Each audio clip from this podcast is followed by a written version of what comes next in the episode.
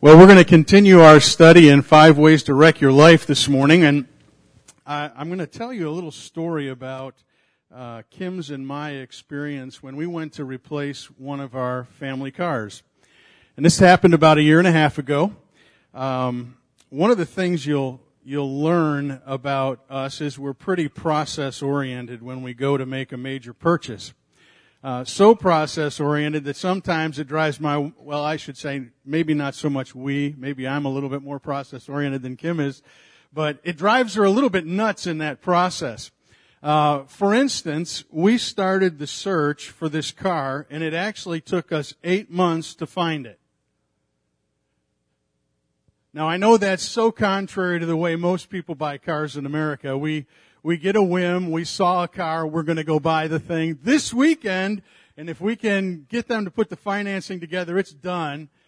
That isn't the way we went about it. So we start this process and, and we were pretty particular. You know, like you folks had, have driven around and you've seen cars and you say, oh, I like that car. I think, I think the next time we buy a car, maybe we should check that car out. Well, Kim and I did the same thing and uh, we landed on the type of car that we thought would be a good family car for us to buy, and would we would own that car for many years, and uh, so we began to look for that car. And in the process of looking for that car, there were some things that we further defined about what we wanted in that car.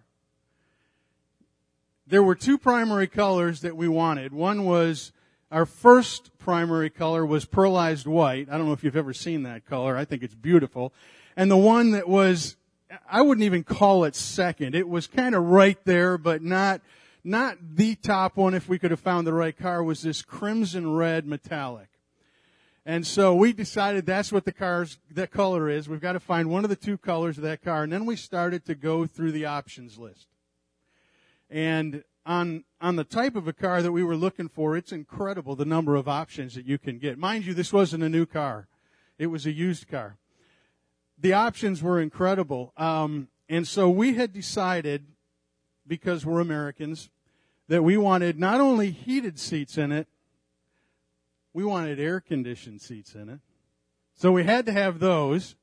And then on this specific car, they have this feature in the rear windows in the rear glass of the car that when you're driving in sun, you push a button and these shades come up so that your kids in the back don't have to have those tacky little stick up things, you know, that you pull up so that they can not have the sun in their eyes.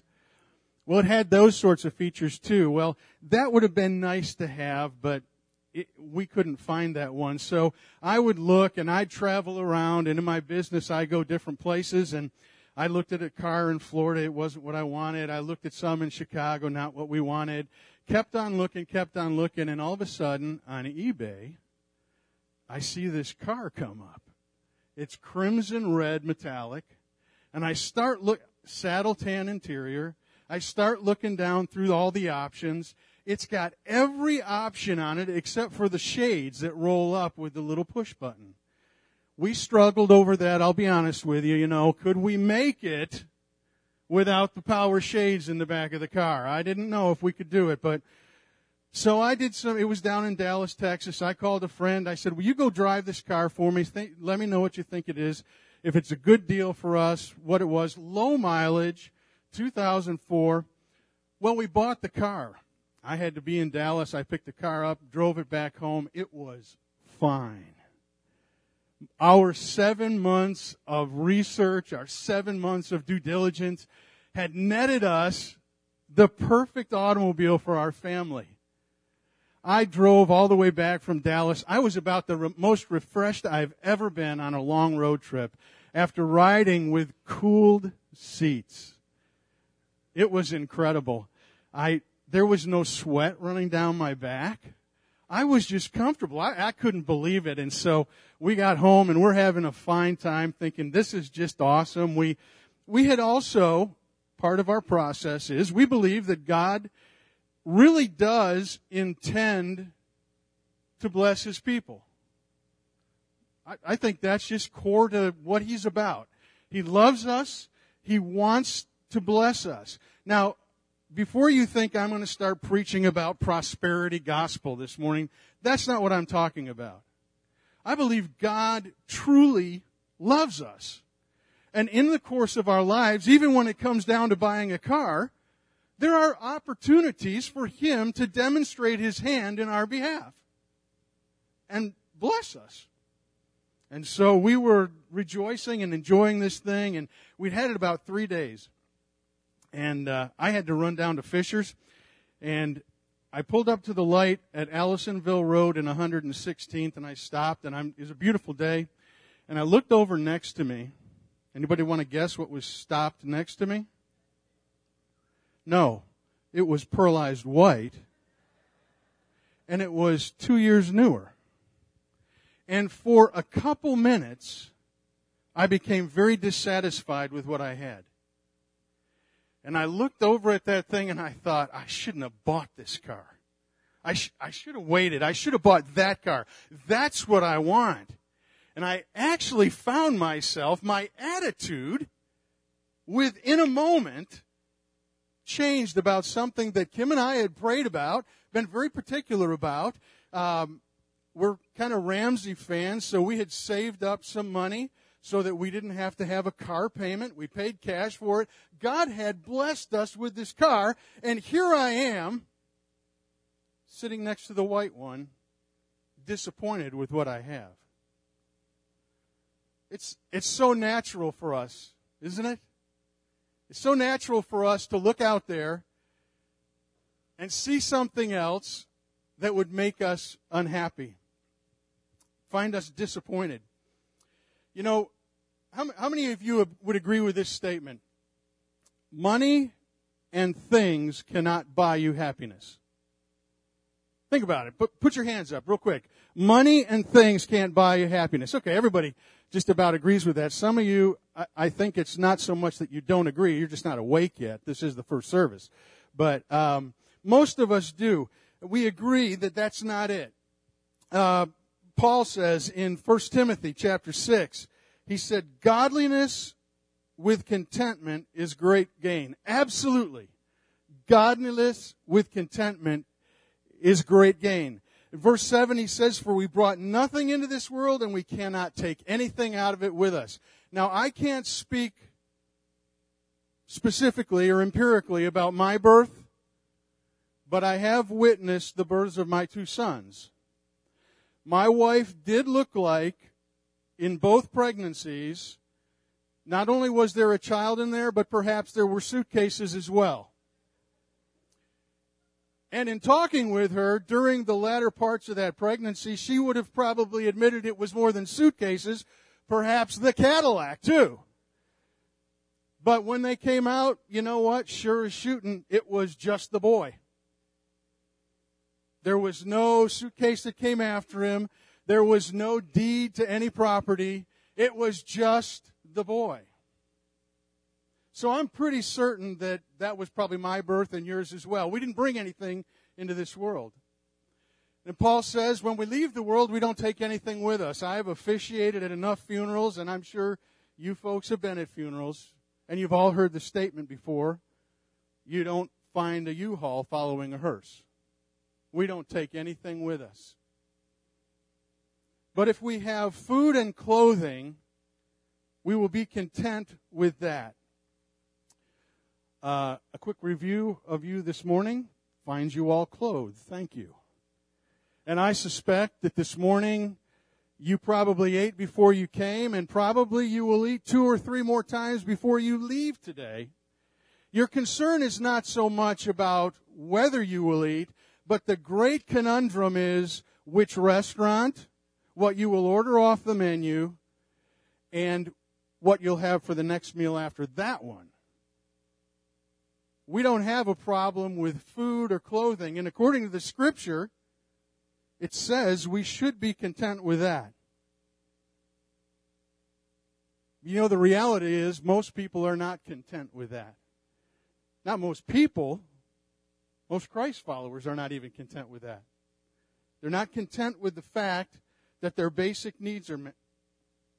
Now, let me ask you another question, and be honest with me. This is a very important question. How many of you would say that if you had a little bit more money, your life would be better? Think about it this way. Think about what you make on an annual basis from an income, household income perspective.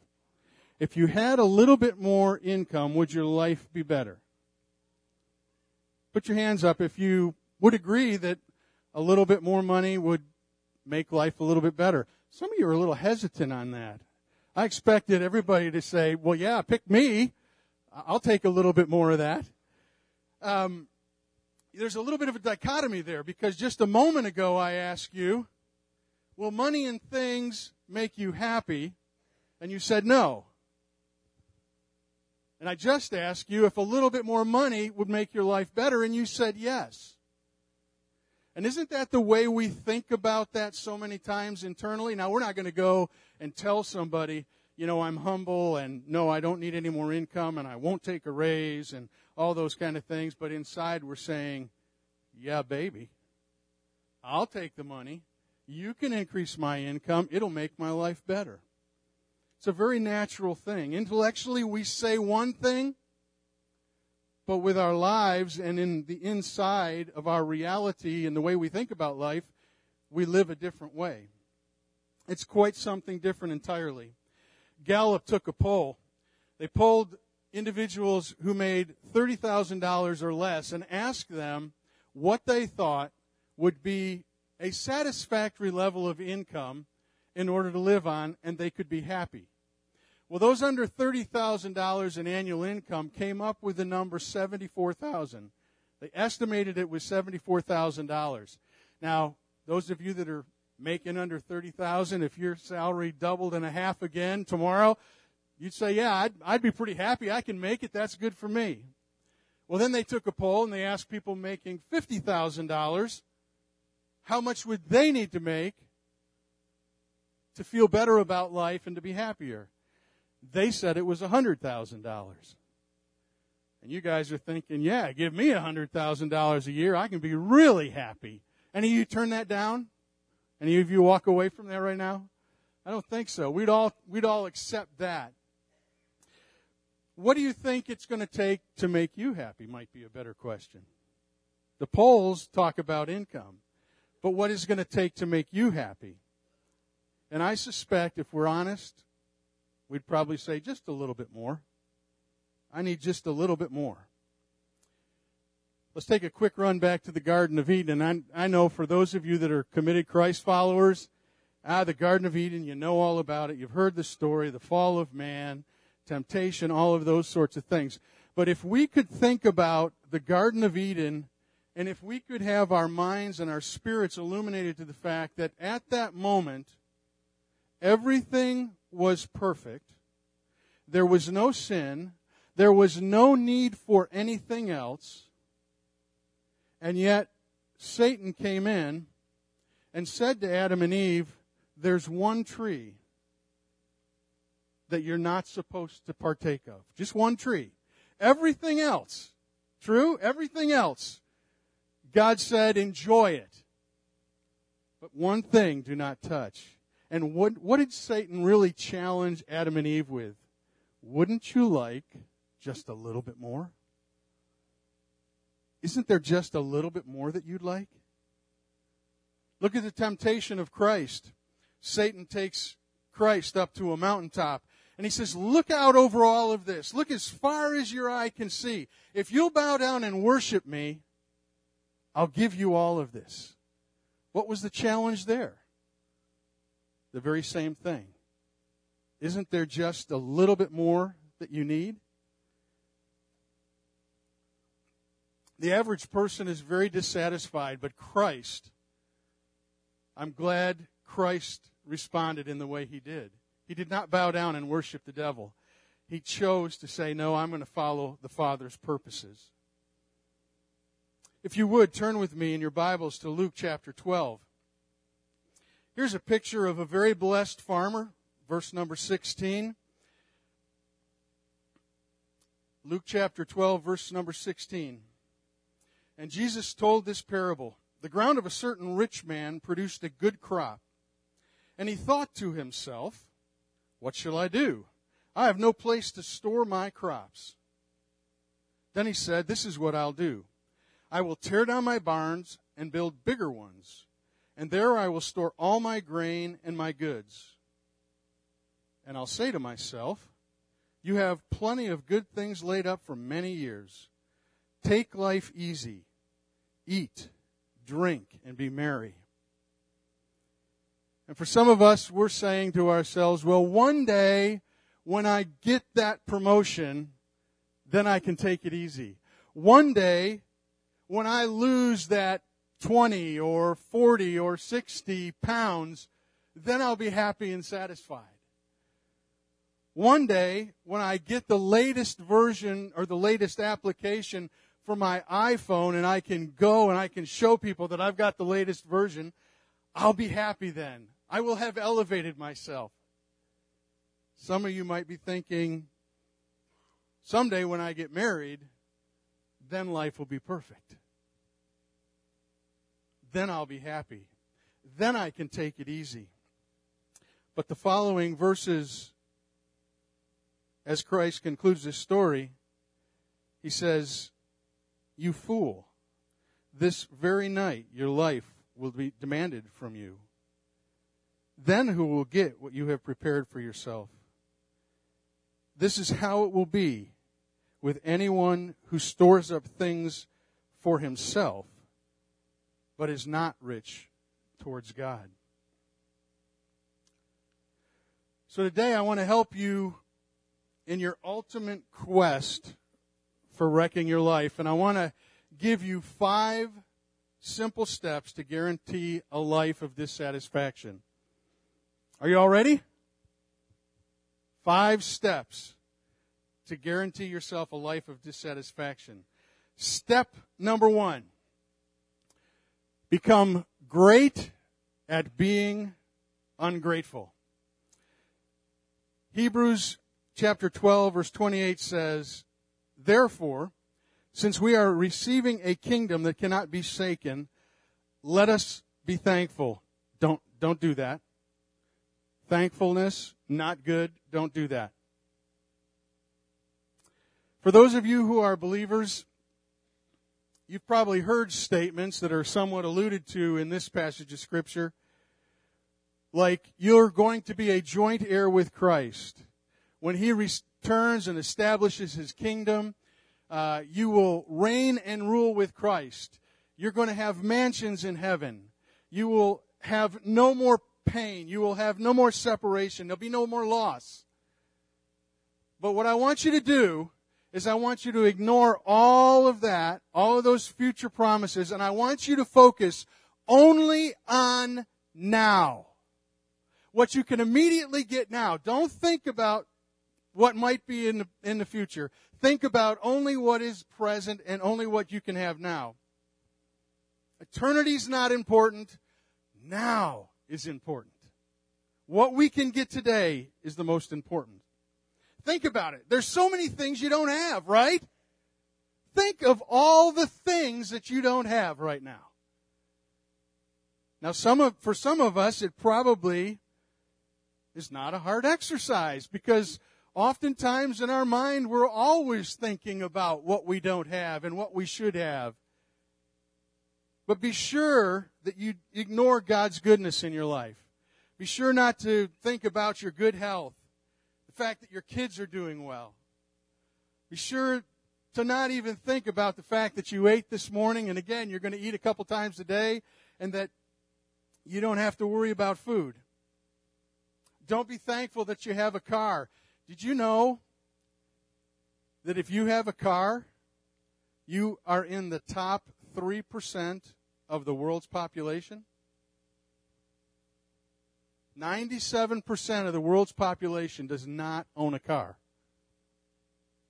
Now, I didn't say the car that Kim and I bought. They don't own a car.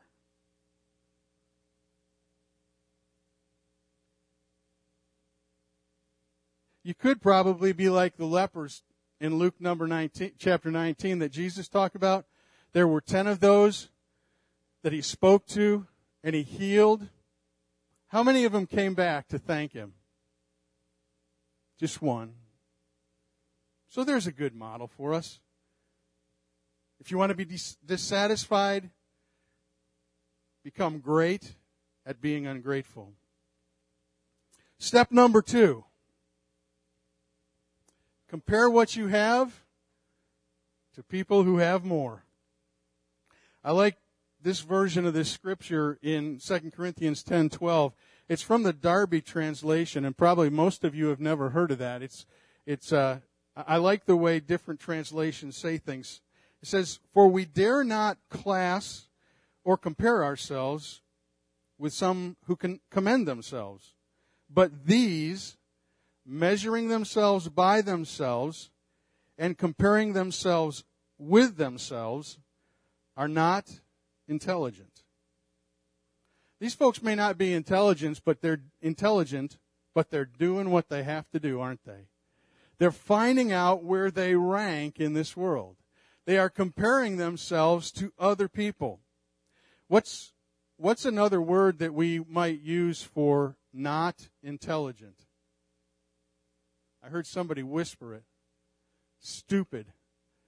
They're, they may be stupid, but they're doing what they have to do. We've got to find out who we can compare ourselves to see where we rank in this whole thing. So here's what I want you to do. We're at that time of year now where they're going to start having the parade of homes. And you can go out and tour some of these really extraordinary houses. Now, I want you to walk through. I want you to take a list of all the things you found in there, and then I want you to go back to your shack.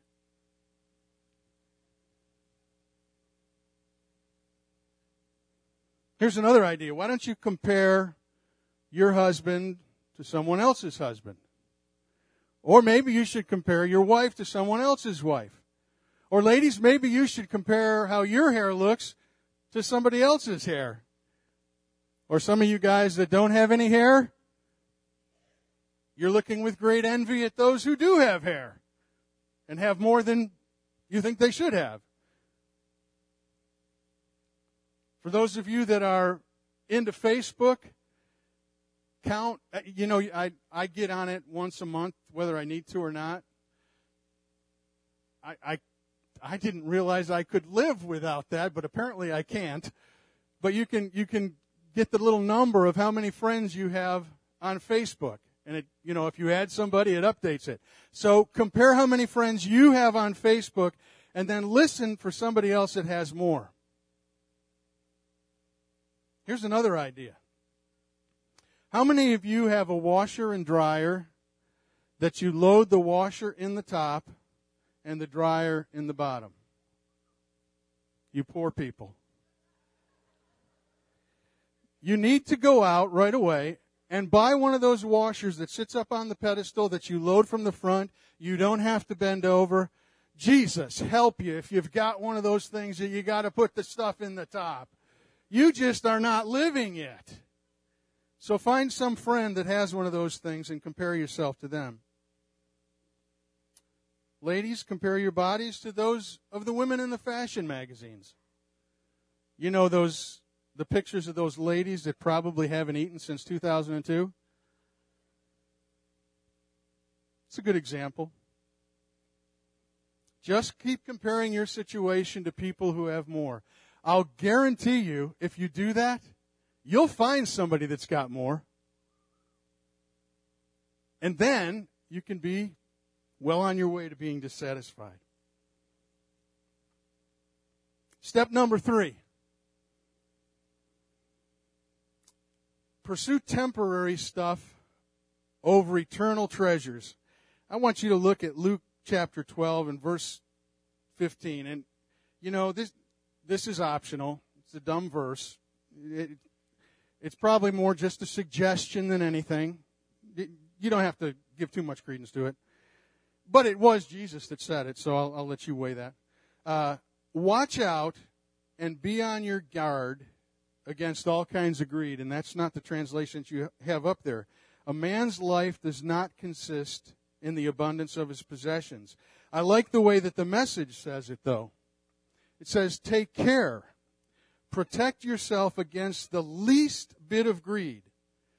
Life is not defined by what you have, even if you have a lot. Come on. Everybody knows that your life is about your stuff and what you have in comparison to what somebody else has. That's what it's all about. You have to compare yourself. You have to, you have to look at that stuff that the other people have. It's not about relationships. It's not about things that last. It's not about eternity. It's about what we have now. It's about how much we have now. We need to focus on the temporary, folks. We need to focus on what we can get now, not on eternal stuff. I, I love the ad agencies and the ad industry out there, and they're a perfect study in this. I think if you can grasp three fundamental principles, you can be an ad executive.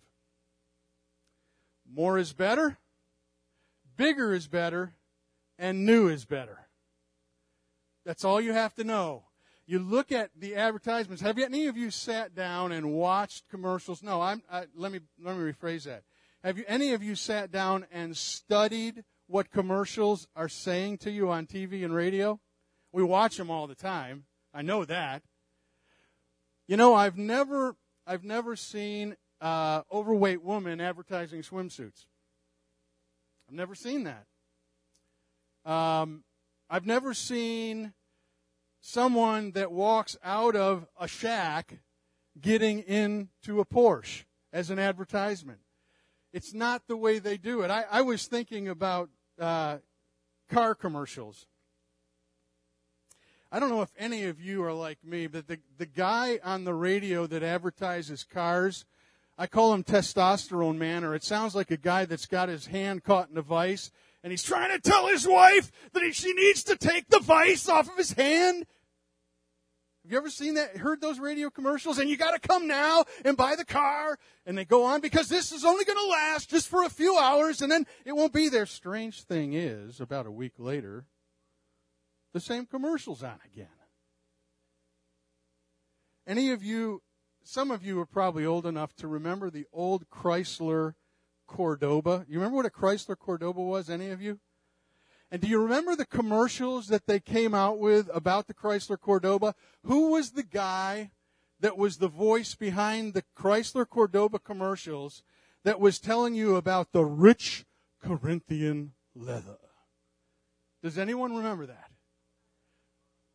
Ricardo Montalban and a, we should have picked up a clue from that because what show did Ricardo Montalban host on? Fantasy Island. I'm telling you right now, I owned a Chrysler Cordoba. It did not have the rich Corinthian leather. It was fine velour. But I owned one. It was fantasy land. And I don't care if you had rich Corinthian leather to sit on. It was still a Chrysler Cordoba. Last night I was sitting down watching um, a sporting event, and now Lexus has this nice little white car. It's a, I think it's a two-seater. I didn't even catch the model on the thing. And they have this, this car set up in this sound booth, and they take a wine glass and set it in front of a speaker. Any of you seen that commercial? And it's a it's a pristine setting and it's this guy that's just talking on about the splendor of owning this automobile. And i mean you listen to these guys talk and you almost think you're subhuman if you don't have one of these. And the point the culmination of this commercial is the thing revs up so loud they've got this wine glass sitting in front of the speaker and the vibrations from this, the sound from this car are so great that eventually it shatters the wine glass. It tells you nothing about the car you're buying except that it can shatter a wine glass. And you know what? We're going to go buy them because the ad agency said that we're almost subhuman if we don't have one of those things. We've got to have it. So I want you to just recite with me. So as we move from this place this morning, we head out into this world, I want you to have the three primary phrases that you need to know in order to be dissatisfied in life. More is better. bigger is better and new is better. Would you recite that with me, please? More is better, bigger is better, and new is better. You've got it. We're well on our way. We've been trained very well. I think we can all go with the confidence that we will continue to be dissatisfied in life, and especially the more commercials you watch on TV. Step number four. This is, this is really great. I love this one. Resent God for where you are in life. You want to hear a Christ follower cry out to God? Psalm 43 2. Clear my name, God. Stick up for me against these loveless, immoral people. Get me out of here, away from these lying degenerates. I counted on you, God. Why did you walk out on me? Why am I pacing the floor, wringing my hands over these outrageous people? That's the psalmist writing and declaring to God, Where are you? I counted on you. I depended on you. And look where I am today. God, it's your fault. If you really say you're who you are, I wouldn't be where I am today. I mean, think about it. The plans I've had for my life. The things that I had all set up that should happen in the course of my existence. And here I find myself today having experienced one thing after another Some of you, it might be I'm not married now. It's been a disastrous situation. Others of you, I might be married now and it's a mess, the marriage I'm in. Some Christ followers might be saying, I've been giving faithful and yet I don't have what so and so has.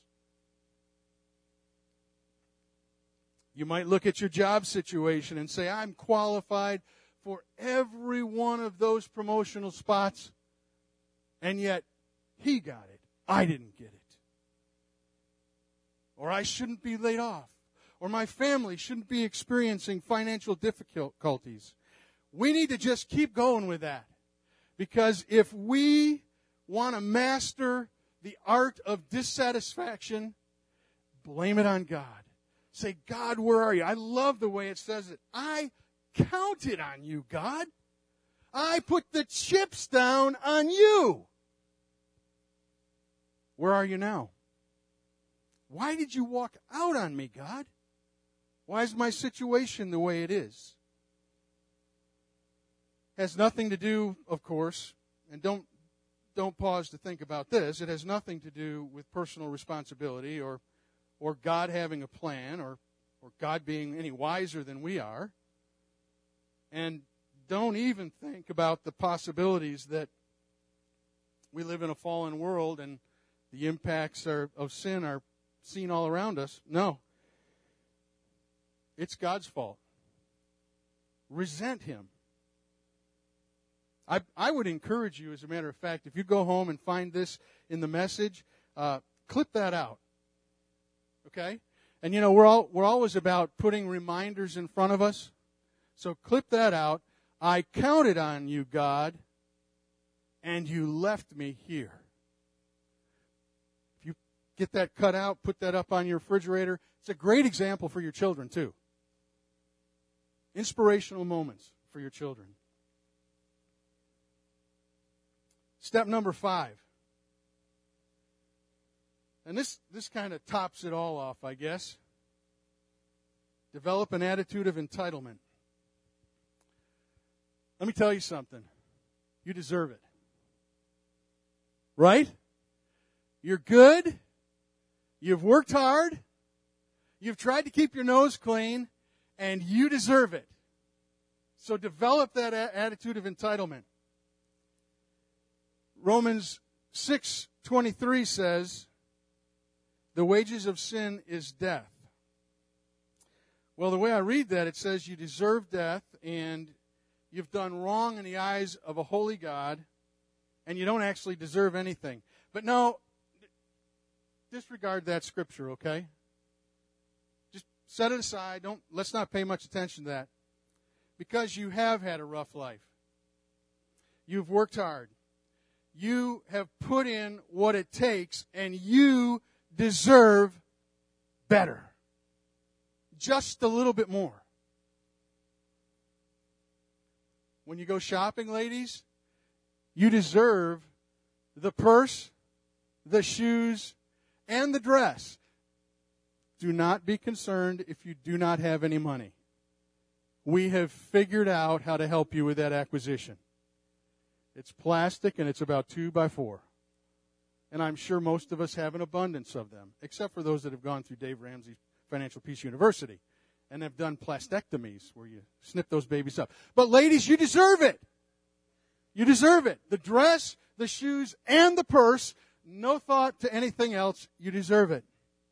Guys, you deserve that $120,000 boat or car, whichever one you'd prefer. And listen, it does not matter that you only make $25,000 a year. Again, we've got that figured out for you because you deserve it. This is beginning to sound like a credit card commercial, isn't it? You can have whatever you want. You know, they're always smiling and chipper. Why don't they let you see the people on the other end of the phone that call in that can't make their payments? But you deserve it, right? It's mine. I deserve it. I live in America. I have this inalienable right to have everything I want whenever I want it and immediately.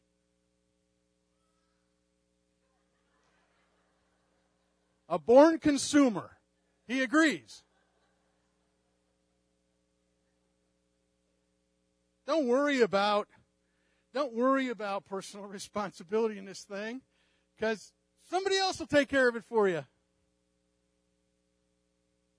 The other thing is, I, I want to go out to dinner every night and pay high prices for substandard food that's prepared poorly and in a crowded restaurant. I want to do that every night. We've got that taken care of for you too, because now restaurant chains are coming out with their own credit cards. So you can have that. You deserve it, don't we? Well, don't we? We deserve it. We're Americans. We've been told we can have these things. Listen, it's a secret. Don't let anybody tell you that you don't deserve it. Don't let anybody tell you that because we deserve it. You're entitled to it. Now this is this is kind of not kind of it definitely is satirical and sarcastic in what I've said to you. But it's really sad. If you go back to the story that Jesus told about the 10 lepers, there's a couple things you can pull out of that. When Jesus spoke to those lepers and healed them, they were both Samaritans and Jews. And the reason we know that is because when Jesus tells about the one leper that came back and thanked him, it was a Samaritan. It was not a Jew. And Jesus points that out. And so the analogy, the sad part of this analogy is that what Jesus is in essence saying here is that 90% of the people who should have known about what Christ was offering, about the liberty that we can have within Him, about the freedom that we can enjoy, about the peace and contentment that we can have through godliness being great gain. They had completely missed it. Nine of them never said thank you. I wondered why that was. I wondered if maybe in some of their minds, what Jesus did for them in healing their leprosy. I mean, I think all of us would probably pretty readily admit that if we had leprosy and we were healed, I think we'd be pretty happy about that. Because at that point in time, you were an outcast. Jesus said, go to the priest, show them, show the priest that you've been clean, that you're healed, and then you can interact with society again. I would have thought that would have been sufficient to elicit a thank you but perhaps they came with conditions upon Jesus' healing. I'll, I'll accept your healing if you do it this way, or if you take care of that, or if I have this, or if this takes place in my life. Some of them may have had that attitude. Others, they may have never really, ever in their lives seen somebody who lived with an attitude of thanksgiving and gratitude. Parents, I can't tell you how influential your attitudes are on your children. If we walk around dissatisfied, grumbling, complaining, talking about what so and so has, never being thankful, can I tell you something? I can pretty much guarantee that our kids are going to be the same way. And Jesus' point is not to the unchurched so much. In fact, really, it's not to the unchurched. He's talking to people who were following him.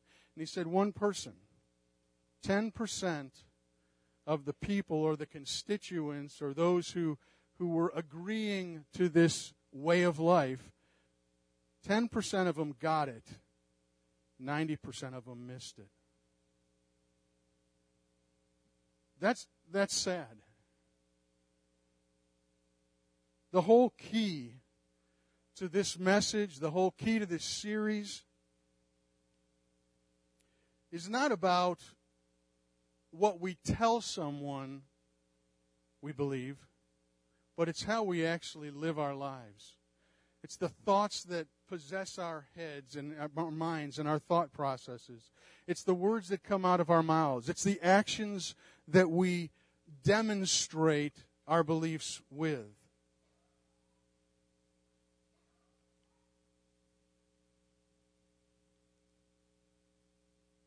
I want to take one final look at a, a scripture in Philippians chapter 3.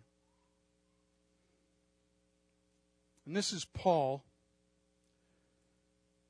He's writing from prison. He's a older gentleman at this point in his life, and he has a moment to ponder and look back and kind of survey his life. And here's what he here's what he writes as he's looking at his life. He says, Whatever was for my profit.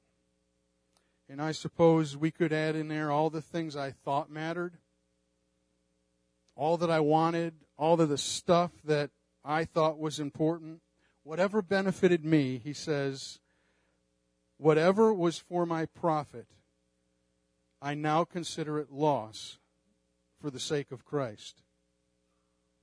What is more, or more importantly, I consider everything a loss compared to the surpassing greatness of knowing Jesus Christ my Lord, for whose sake I have lost all things. We don't sit today in a prison like Paul did. We, had not, we have not encountered what Paul has encountered. But at a very sober point in his life, as he reflects, he said, Everything, all the stuff, all the things that this world would tell us are important, he said, I'll give it all up. You read on, and he said, I consider them rubbish that I might gain Christ. The word rubbish, the Greek word is skubala. The closest translation of that word is dung. Now, that's a very undignified word for us to use. But Paul's saying everything. And if I can if I can bring it into our world today, the house that we think we have to have to be satisfied, the position we have to have at work to think that we can be satisfied and be content, the car that we drive, the places we go, the people we know. Paul says they are like absolute refuse to me. Because what's more important is I know Christ. He calls it the surpassing greatness of knowing Christ. You know what that tells me? Paul was more than just a head knowledge guy. He didn't make a mental assent to a religious formula that he thought sounded good one day. I mean, you can look at his life and tell that it was a lot more than something up here. It was something that his daily existence demonstrated a true contentment. And he was, this is not a completed statement here when he said, the surpassing greatness of knowing Christ Jesus my Lord. It's not a completed act. It's something that God, by His Spirit, through His Word, as we commit ourselves to Him, continues to pull back the veil of our human sight that in our spirits we begin to understand the greatness of our God. How incomparable, Paul's saying to us, how incomparable everything that we in this world establish as a priority is to knowing Jesus Christ and to the continual knowing of Him and opening ourselves to have His revelation by His Spirit to our spirit of who our great God is.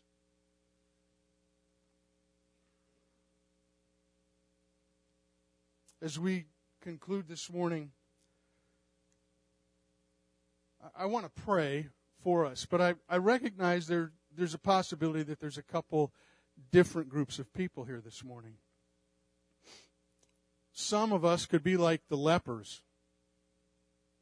Some of us sit here, and as we hear Christ's words, there is an overflowing that excuse me the leper i said lepers but like the leper that returned to christ there's this overwhelming sense that as you hear the words of christ and as you you hear me talk about this you almost cringe that i would be so cavalier and sarcastic about this this truth of God's worth that we can have contentment and great joy. And in your heart, you just are resounding with that. And it echoes in your mind and your spirit. And you're saying, Yes, yes, I get that. I want to walk with thanksgiving and gratitude and worship to our awesome God. But then there could be that nine leper group too. That not, and again, not intentionally, it's not something that you or I would set out to do to become ungrateful, but over the course of time, maybe we've allowed our minds to go in one direction or another. We've not been as focused on Christ's teachings. We've not meditated on the truth of His Word. We've more absorbed ourselves with the voices of this world. And so this morning, it's, it's a bit more of a convicting message, one that requires some repentance. And then I recognize that there could be people here today that have never served Christ. They've never said yes to Christ. And you've, you've chased a lot of things. You've had the promotions, you've had the disappointments of life. You get back on the horse, you get back on the cycle again, and you're going back through it again. And in the midst of all of that, you say to yourself, is, is there more than this? Is there more than the stuff and the possessions and the ranking and the comparisons. Is there more than that? And in your heart, you're saying, I want that. I want that more. I want just a little bit more, but I don't want just a little bit more of the stuff of this world. I want the more that comes in and fulfills my life. As Paul said, I can be content with much or with little. It's not about the stuff of the world. It's about the residing presence of the King of glory that we spoke, we sang about this morning. The one who has overcome all these. And some of you this morning may want that. You, you, you want the more, but it's not more stuff. You want Jesus, the more and the satisfaction and contentment that He brings. And I'd ask you, if you would, to bow your heads with me this morning. And I want to pray, pray with you before the band comes up. Father, I thank you so much for your word. It is a sharp, two edged sword that does divide precisely. And as your Holy Spirit takes your word and in the hearing of that word, we begin to evaluate our lives we find ourselves at points where we will rejoice because we have been given much and we are abundantly blessed and we recognize that every good and perfect gift comes from you and we will it is our intent it is the passion of our lives to live as rejoicing thankful grateful people. So our hearts are just quickened with that this morning. We say yes lord that's where i'm going. I want that. I want my kids to be that way there's others of us father that we love you but we've gotten sidetracked in this whole thing. And so today we're making a commitment. Father, that you would, by your Spirit, continue to draw our attention to the truth of your word. That we would be satisfied with what you have promised for us. And we will live in the contentment of knowing that surpassing greatness. We will allow your Holy Spirit to pull back the blinders of our eyes so that in our spirit we can see how great is our God. And we will live contented in the knowledge of that. And then for those that might be here that have never known just a little bit more, that no stuff on this earth could ever supply. Today, they have that privilege. They have that opportunity to say yes to Jesus Christ and to begin a life anew with you and find your peace and your contentment that surpasses all of the stuff. And as they're here and as they cry out to you, Father, we know that you're there, that you hear that prayer. Father, we thank you this morning. We ask your blessing upon these people and upon their lives as they continue to follow you. In Christ's name. Amen.